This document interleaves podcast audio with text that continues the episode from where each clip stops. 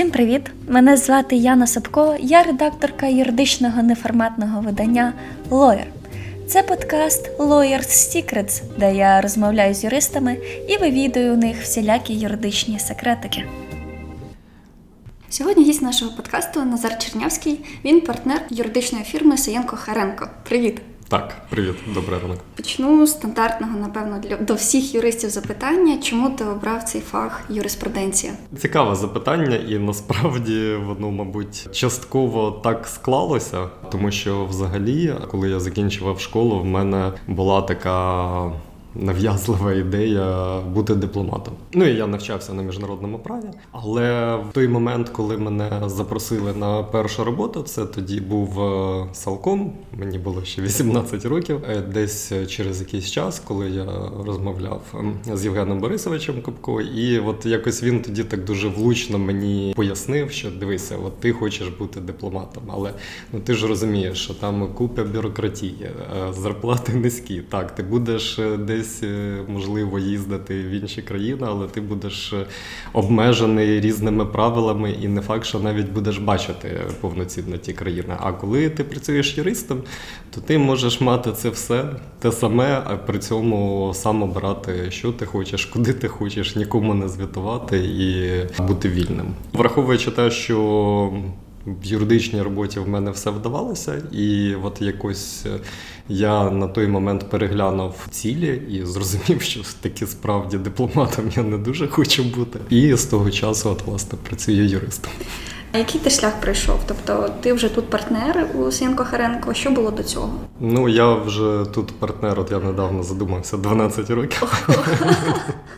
Тобто ти відразу з універу? Ні, ні, ні, ні, насправді ні. Тобто, ну поки я ще вчився, я один рік працював в Салкомі, потім е, мене запросили. Тобто, весь час кожного разу мене якось запрошували. Тобто, насправді я не шукав ніколи фірм, е, роботи. Мене запросили в Шевченко Дідковський на той час. Тобто я рік попрацював там. Потім я поїхав е, на навчання до Лондона. Після того я повернувся і ще а, трошки менше півроку працював в Шевченко Дядковський, а потім ну, якось в нас шляхи розійшлися, і враховуючи, що партнер, з яким я ще починав Шевченко Дядковський, ну ми разом працювали, Михайло Харенко, він звідти пішов, створив Саєнко Харенко. От, І я в якийсь момент зрозумів: ну, а якщо мене там щось не влаштовує, а тут партнер, з яким мені було абсолютно комфортно, створив свою фірму, то чому би мені не піти туди, в цю нову фірму, де тоді було чотири юриста всього. Угу. Тобто ти, по суті, був з моменту створення? Майже. Тобто я приєднався десь кілька місяців після створення, угу. тобто з 2005 року. Ти згадав про навчання в Лондоні. Розкажи, що це був за період такий, розкажи про цей досвід. Теж був досить цікавий, корисний досвід. Саме навчання було по гранту роботу. Процес відбору я вважаю був е, ну дуже об'єктивний, тому що в нас було. Наприклад, на нашому курсі здається шість різних е, оцих placements, тобто чотири в Німеччину, одне в Англію, одне в Швецію.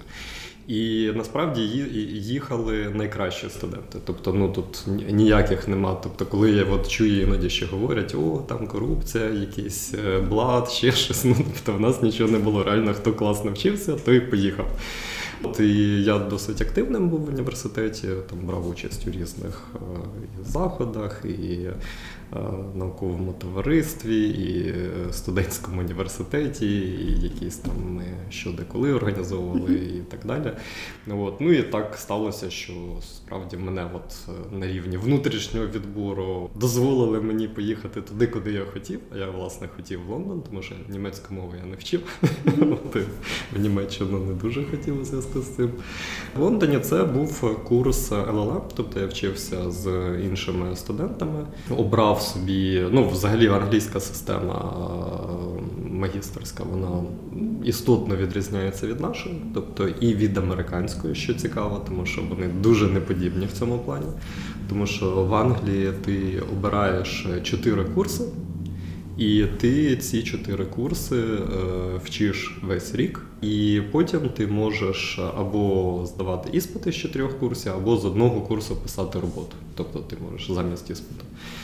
Ну, от я тоді обрав е, такі, скажімо, деякі предмети, які ем, чимось поєднувалися з тим, що я вивчав тут, тобто це міжнародне приватне право, і фактично з обраних предметів в мене було International Commercial Arbitration, International Commercial Litigation, потім е, European Internal Market е, і е, Comparative US EU Antitrust. Uh-huh. От. І що найцікавіше з усіх цих предметів, ну воно все корисно, але сказати, що потім я використовував в роботі, ну.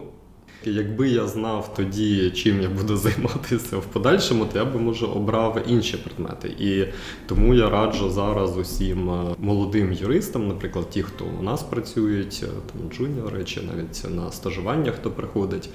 Я їм раджу якийсь час попрацювати і лише потім їхати, коли вони вже трошки зрозуміють, до чого в них лежить душа і що їм буде найбільш корисне в їх подальшій роботі. Uh-huh. Тому що отак їхати, як я, ну знову ж таки відмовлятися ну, не було сенсу, тому що ну, безкоштовно поїхати на навчання ще коли ти вчився в університеті. Ну чому б від цього відмовлятися?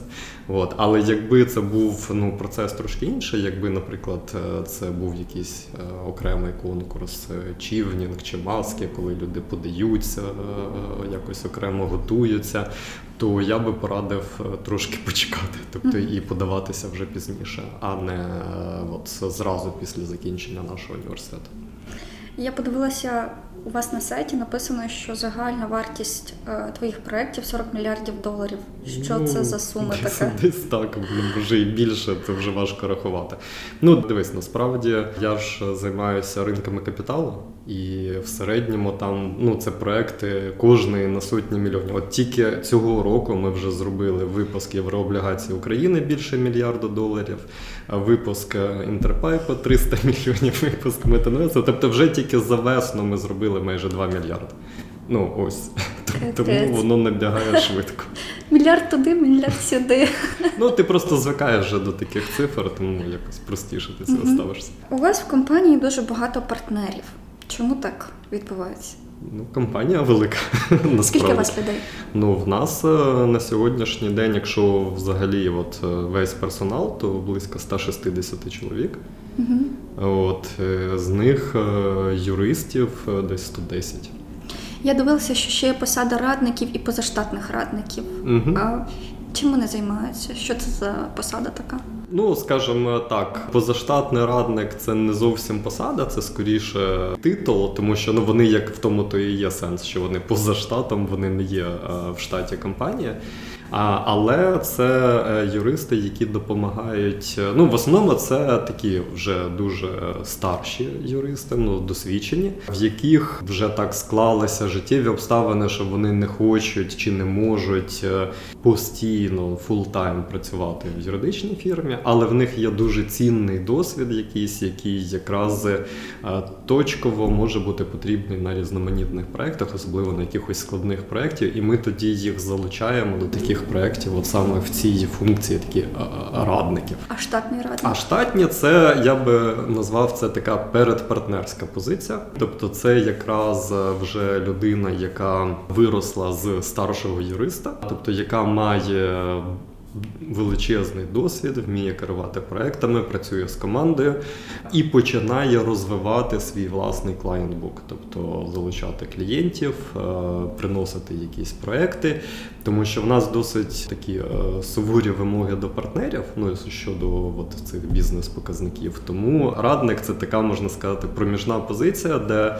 а ці юристи можуть е, от себе спробувати в цій функції і зрозуміти, чи вони от хочуть іти далі, чи вони можуть іти далі. Тому що насправді в нас були випадки, коли люди відверто кажуть: ну а ми не хочемо партнерами ставати. Ну такої відповідальності ми не хочемо. Mm-hmm. Тобто нас влаштовує от так, як є. Оскільки ти згадав про ці вимоги до партнерів, чи є у вас KPI певні до різних посад. Як ви це вимірюєте? Так.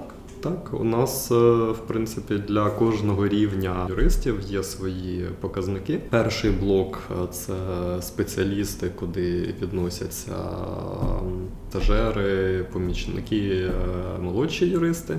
Потім іде такий великий блок, це вже такі мідлевели.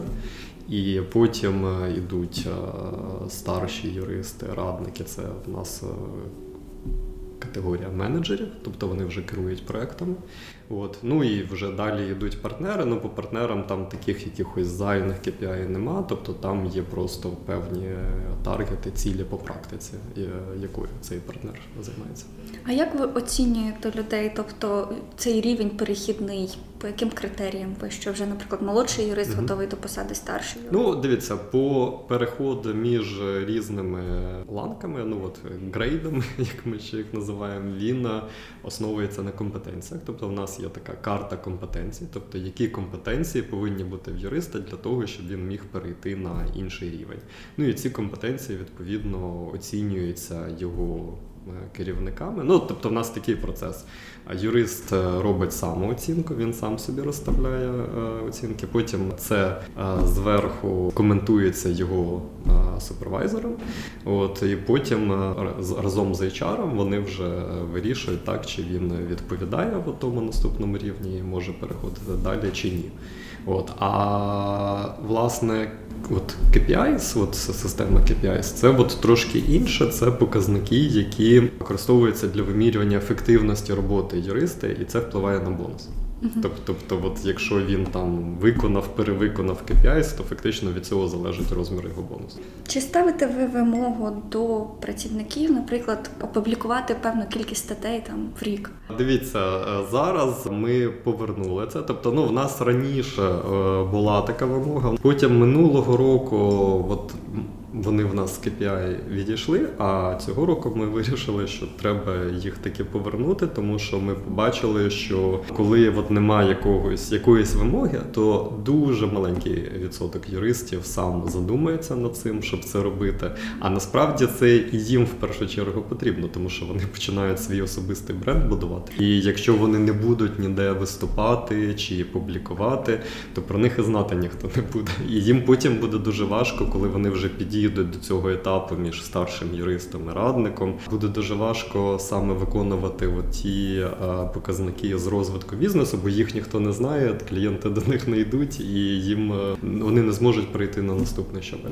Як на вас вплинув карантин? Ну, в основному, напевно, в емоційному плані, е, в якомусь такому психологічному, тому що ну, з точки зору роботи, ну, нам було відносно легко перелаштуватись, тому що в нас вже всі сервіси були налаштовані на віддалену роботу і раніше. Тому, скажімо, коли ми сказали, що все, ми в офіс не виходимо, то протягом тижня вже вся робота була налагоджена.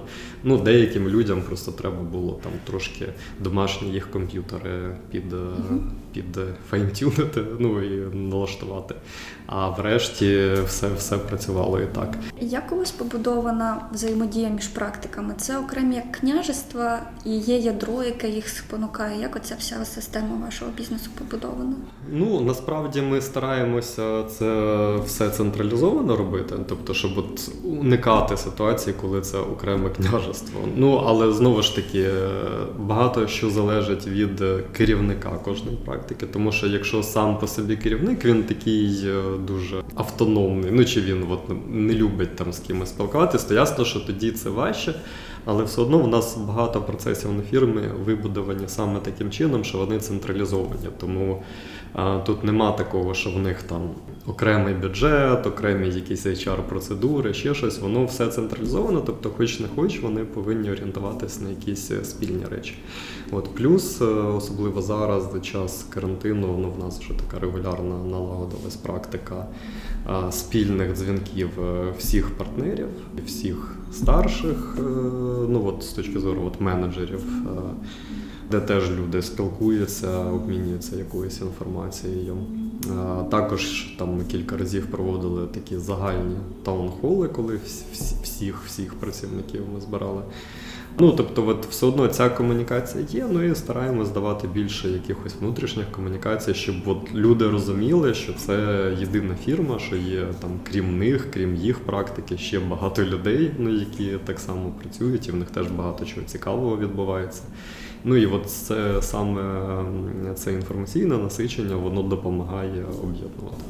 Щодо автоматизації, як у вас побудований цей процес? Ми намагаємось все, що можна автоматизувати, автоматизувати. От. Ну, але щось швидше робиться, щось е, не так швидко, як хотілося. Наприклад, ну, деякі такі ми дивимося, якщо ну, от з Bottom Partners у нас ефективна взаємодія якраз склалася. І насправді, напевно, основним там навіть драйвером початково е, виступив HR відділ, тому що там багато є таких процесів, які от людям спрощують е, життя, тобто усувають якусь е, бюрократизацію. В нас також ну, історично воно було автоматизовано, але ми якраз вирішили там рік тому, що ми хочемо більше інтегрувати е, системи. І от якраз інтеграція між е, білінгом, CRM, управлінською звітністю, от ми це все е, вирішили на одну платформу перенести. І от, от оцей процес у нас трошки застряг. Ну, Напевно, очікувано, тому що такі процеси е, досить складні, і знову ж таки, коли відбувається там перехід е, там, з одних принципів е, обліку на інші, тобто воно. ну і сама по собі платформа нова, тобто все це в поєднанні, ясно, що воно створює певні складнощі для людей. Ну але все одно ми не відмовляємося від автоматизації як такої, тому що ну, ідея така, що будь-які такі механічні, технічні процеси, ну юристи не повинні на них витрачати час. Тобто юристи повинні витрачати час на те, що не може ніхто інший зробити. На роботу, на якісь комунікації з клієнтами, на якусь таку інтелектуальну складову. Що на твою думку дає автоматизація юристам? Загалом я говорю не тільки про вашу компанію, а загалом про ринок. Це вища ефективність, це вивільнення часу. Тому що знову ж таки, якщо ти будеш менше витрачати часу на заповнення якихось е, форума чи на якесь там механічно-технічне порівняння документів і таке інше, тобто дуже багато прикладів е, автоматизації, то ти той вивільнений час знову ж таки можеш витрачати на якусь безпосередню роботу, ти можеш витрачати на розвиток бізнесу, на знову ж таки статті ті, ті писати чи ходити на якісь е, заходи. Можеш просто більше відпочивати, за рахунок чого будеш себе краще почувати. Тому е, ну мені здається, це дуже важливо для юристів. Чому на твою думку цей процес не так активно е, проникає в життя юристів? Тобто ще деякі юридичні фірми досить так повільно переймаються автоматизацією. Дивіться, взагалі е, юридична професія дуже консервативна. Автоматизація це якісь зміни. Е, тобто, в принципі, юристи не люблять будь-яких змін. Тобто, це це такий, як то кажуть, один з постулатів. Інше, що автоматизація також вимагає певних інвестицій і вона виправдана на великих об'ємах. Тобто, ми вже як велика фірма, ми це можемо собі дозволити. І в нас це буде виправдано, тому що коли 100 е, юристів економлять на чомусь, то кост цього вже значно вищий, ніж коли в тебе всього 5 юристів. І навіть якщо вони якийсь час зекономлять, то вартість того часу все одно буде нижча за вартість того софта чи вартість роботи інтеграторів. Тому це теж стримуючий фактор. І ми це бачимо на прикладі, наприклад, великих е, міжнародних фірм, от в Англії. Коли в тебе мільярдні обороти, то ясно, що тобі виділити 10-20 мільйонів на якусь автоматизацію, це отак, як е, плюнути просто. І і за рахунок того в них дуже посилюється оцей розрив між топ-фірмами і маленькими фірмами. Я десь років два, можливо три тому була на Legal Startup Crash Test, і там Євген Мірошніков е, розповідав про свій продукт Облавобот. І от е, наскільки я знаю, зараз у вас Євген Мірошніков працює в штаті. Розкажи про те, як з'явився у вас сервіс Облавобот. Так, це ну Женя його собою привів. І ми його дуже істотно доопрацювали. Тобто, фактично, в нас е, це відбувається на таких партнерських е, відносинах. Тобто, вже не залишилась частка певна в цьому проєкті.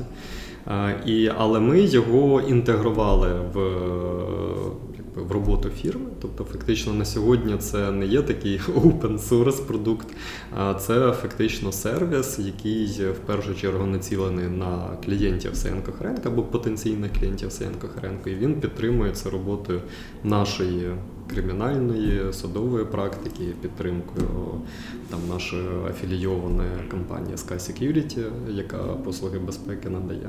Тобто це такий комплексний продукт, е, ну який ми власне використовуємо з одного боку і для маркетування е, наших цих практик, які займаються вирішенням спорів, так і для створення додаткової зручності і відчуття захищеності в клієнті. Я думаю, що варто розказати слухачам, можливо, не всі знають, облавобот це здається кнопка виклику адвокатів на обшук. Ну це зараз вже набагато більше ніж просто кнопка Розкажи, виклику. так, це? Фактично, це чому я сказав, коли Женя до нас прийшов, це була справді просто кнопка. Це був такий просто бот, який натискаєш, і він там кудись відправляє повідомлення.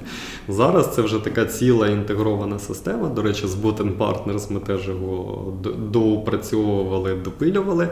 І фактично там зараз є диспетчери, які сидять і ці виклики контролюють. Тобто, крім того, що в кожного клієнта, ну який підключився до BlavaBot, тепер є там зручний оцей. Клієнт на телефоні, ну або можна і на комп'ютері встановити. Ну просто телефон дозволяє також і зразу відправити якісь е, фотографії чи локацію, де, де людина знаходиться. Тобто, коли от такий іде е, виклик, зразу підтягується справа цього клієнта зі всіма документами. Також автоматично, навіть при заведенні в облава бот, коли підключається клієнт, з ним зразу теж автоматично електронно підписується адвокатський договір про правову допомогу. І вже коли, наприклад, наші адвокати виїжджають, тобто вони вже виїжджають з договором, з документами всіма, тобто вони вже в курсі, що там до чого. І навіть коли по дорозі буває, що їде, що їм там диспетчер ще щось розповідає, дає якісь деталі, якийсь бекграунд. От, а крім того, туди зараз ще додали функцію моніторингу, коли клієнти можуть також підключати якісь свої підприємства чи якісь просто об'єкти, і їм будуть е, приходити повідомлення, якщо в реєстрах щось з'являється, чи якісь зміни відбуваються. А ми можемо ми це теж додатково моніторити. Тобто там ще багато таких сервісів додалося. Також ще туди ж додали е, аналітику, тобто, коли клієнт може підписатися на якісь, наприклад наприклад, е, напрямки, щоб по ним е, йому приходили оновлення, зміни в законодавстві, чи наша аналітика, те, що там що відбувається, то щоб бути в курсі. Е, тобто, да, він виріс, значно виріс от з того базового продукту, яким він був тоді. Тобто, ми якраз враховуючи досвід роботи з клієнтами, проводячи якісь. Дослідження думок клієнтів ну, ідентифікували, що для них важливо, що було би варто туди додати. Ясно, в нас і всередині було багато дискусій, суперечок, але ну, досвід показує, що ну, ніби як обрали правильно, тому що кількість оцих підключень постійно зростає. Слухай, ну дуже круто. Ну наскільки я знаю, раніше тобі була можливість адвокатам із інших компаній долучатися. Чи зараз є така можливість, чи це тільки ваш ну, внутрішній зараз? Продукт? Ну він де-факто став нашим внутрішнім продуктом. Ну ми теж на якомусь етапі прийняли це рішення.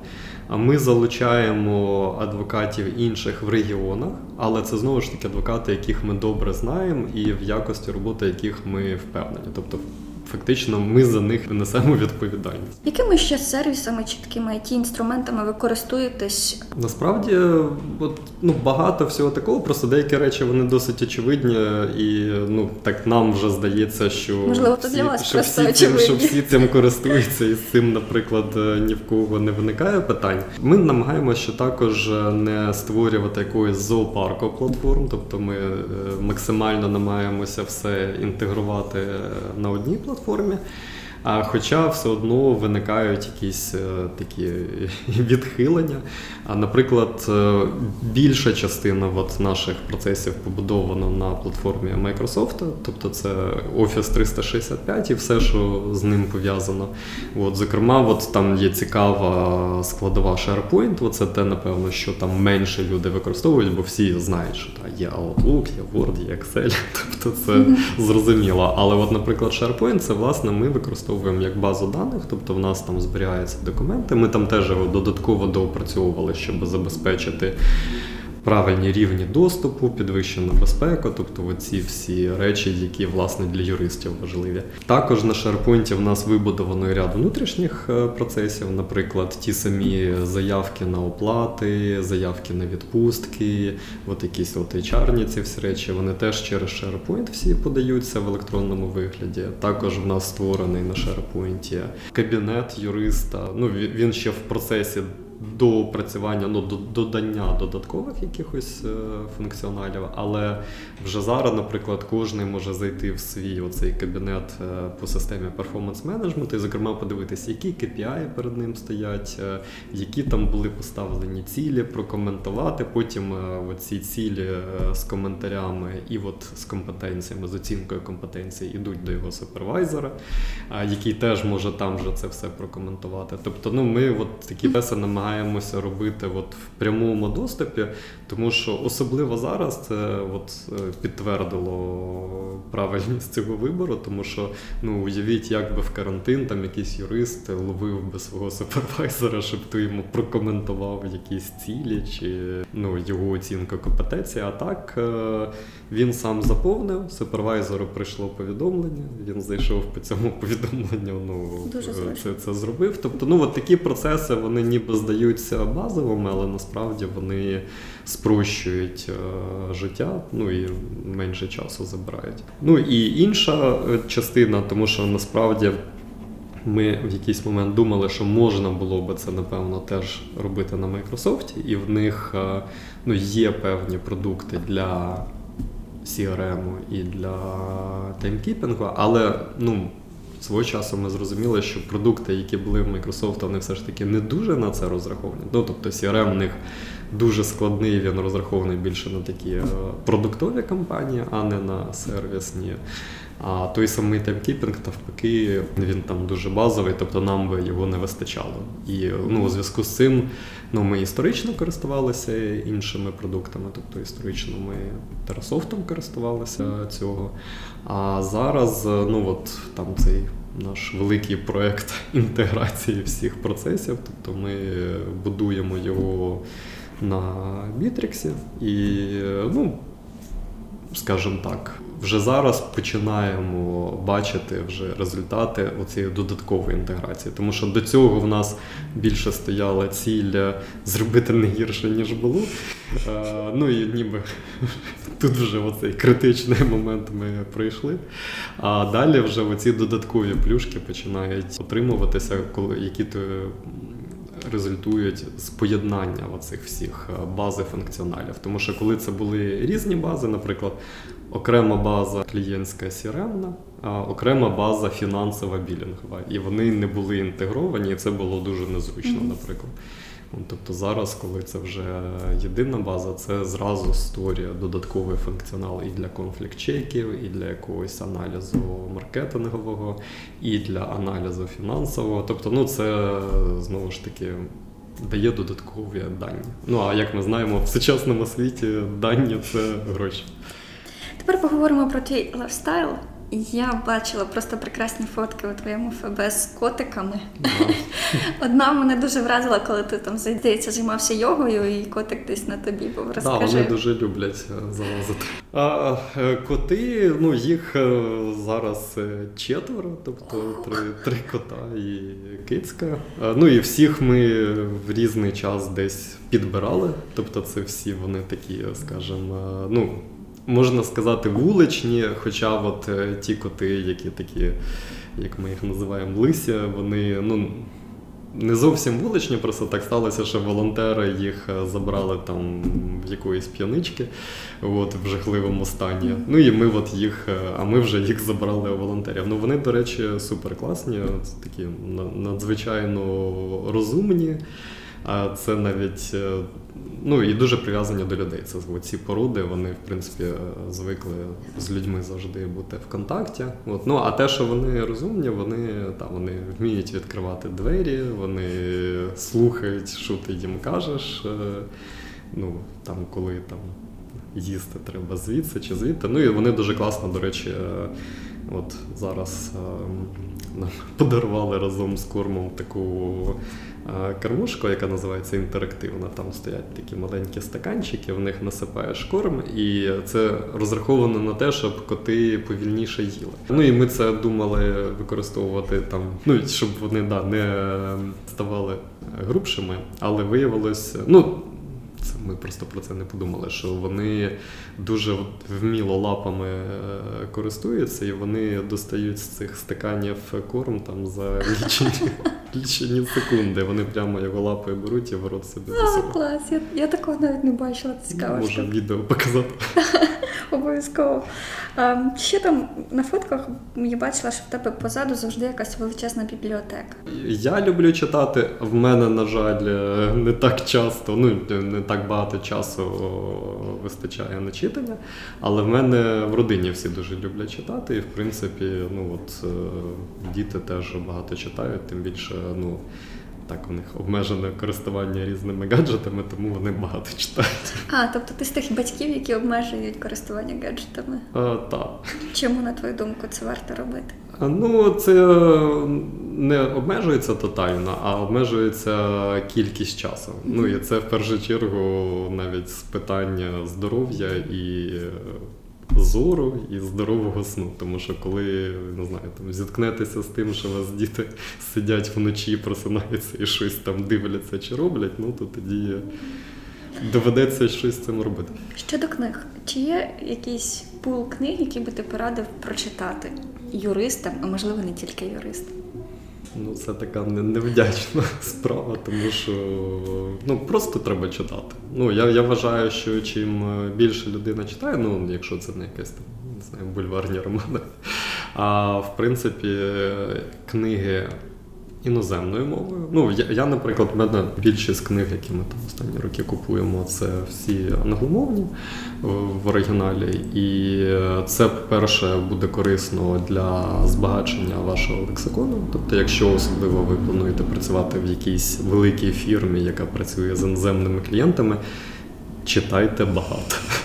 Тому що воно навіть в пасивному режимі буде відкладатися там десь підсвідомості, і потім, коли ви навіть почнете щось писати, воно буде автоматично вспливати. І знову ж таки, ну я, наприклад, останнім е, часом читаю багато книжок, якихось таких. Е, яких називають соціально-економічні, тобто це щось пов'язано з е, бізнесом, світовою економікою, з людською свідомістю, тобто як якісь нові тренди, як змінюються люди, що на них впливає, як приймається рішення. Ну, тобто, це так трошки дозволяє ширше подивитися на процеси навколо. Ну і знову ж таки, це допомагає безпосередньо і в роботі, і в житті. Твоя порада собі 20-річному.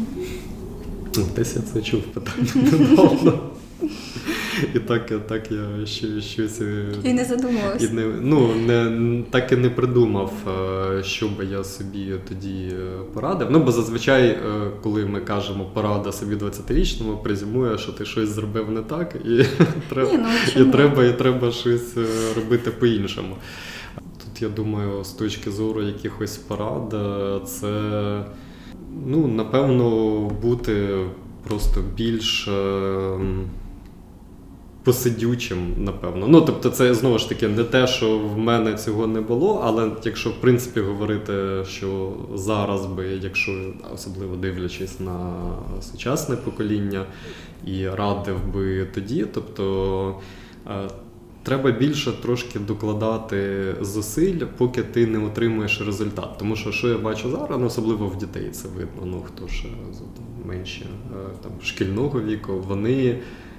Зробили невеличке зусилля, результату моментально не отримали, все цікаво, чи йдемо далі. Ну і от коли така форма поведінки зберігається і в старшому віці, це проблема, тому що це в принципі означає, що людям буде дуже важко чогось досягти. Тому що Ну, рідко е, що дається на шар, тобто, що от, чи без зусиль. А коли люди звикли до такої моделі, то ну, їм здається, що все має бути легко, бо їм там батьки допомагали, там десь друзі, там ще хтось. І потім, коли вони стикаються от з певним спротивом, їм зразу здається, о, це не треба сюди йти, це треба, треба шукати щось інше.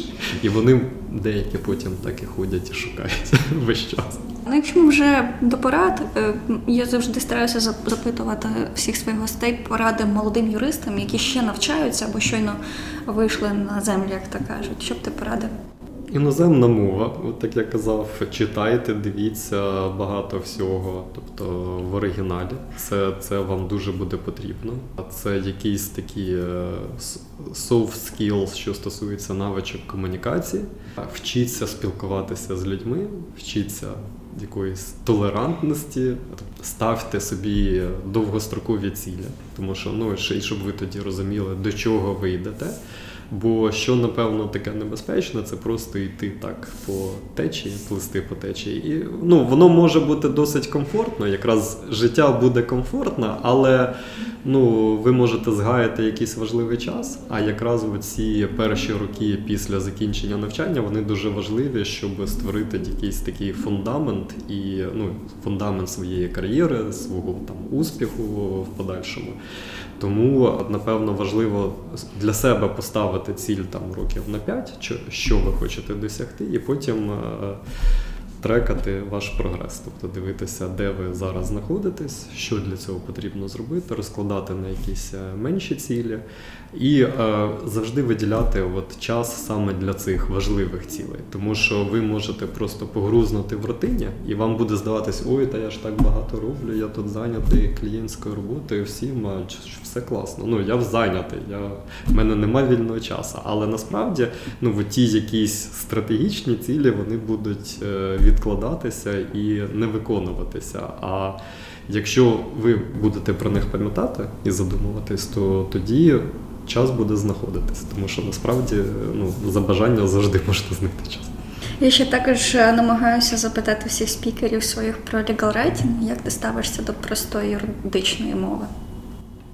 Нормально. Я насправді ну, пройшов е, такий процес перенавчання, тому що після Інституту міжнародних відносин, коли ми е, вивчали дипломатичну переписку і протоколи, звикли писати якимись складними конструкціями. а Також ми вивчали всякі рішення міжнародного суду чи Європейського суду з прав людини. І Там теж все дуже складними юридичними конструкціями написано то я пам'ятаю якраз от, власне Михайло Харенко, який на той момент вже теж відівчився. Ну він і в Україні вчився в суперкласного райтера в Томса, який ну такий бріліант лоєр.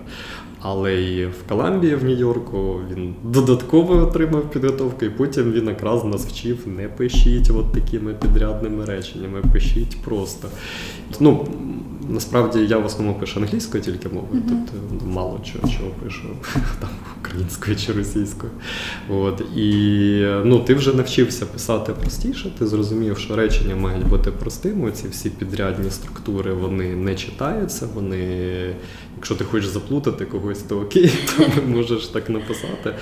Але якщо навіть є різні синоніми, то обирай простіший, тому що ну і це дуже допомагає. В принципі, у нас установка завжди така, що Уявіть, що ваш текст читає бізнес-персон. Тобто, що це не юрист буде читати, а що це буде нормальна, звичайна людина читати, або керівник, в якого тим більше мало часу, він не буде читати трактат на 5 сторінок. Треба там в один абзац е, лаконічно, чітко написати, в чому суть. От, mm-hmm. і ми так вчимо, стараємось своїх юристів. Ну супер, знаєш, мені подобається фраза юристів. Повірить, що ваш текст читає нормальна людина. Типу, апріорі юрист це нормальна людина. Ну, професійно деформована. Окей. І останнє моє запитання, воно теж стандартне. Розкажи якийсь юридичний секретик. Окей, от е, так спало зараз на думку. Е, це теж стосується простоти спілкування. І дуже багато юристів цього не розуміють. Е, Якщо у вас є якесь е, там таке спірне питання, чи якесь, е, чи з чимось ви там не погоджуєтесь, чи просто ви там щось можливо хочете заперечити, краще обговоріть це усно. По телефону, тобто не пишіть листи, тому що зазвичай є така людська психологічна установка, що отримавши листа, людина вважає необхідним відповісти на нього. І так ви можете в переписці дійти вже до якогось невирішального конфлікту. А якщо ви просто візьмете, от у вас є якесь питання незрозуміле, ви просто подзвонили, поговорили, а це зекономить вам час, це зазвичай дозволить уникнути якихось конфліктних ситуацій, плюс це ще й може допомогти вам встановити кращий контакт з тою стороною. Супер, дуже дякую тобі за цю розмову. Мені було дуже приємно. Взаємно. Все, Дякую. па.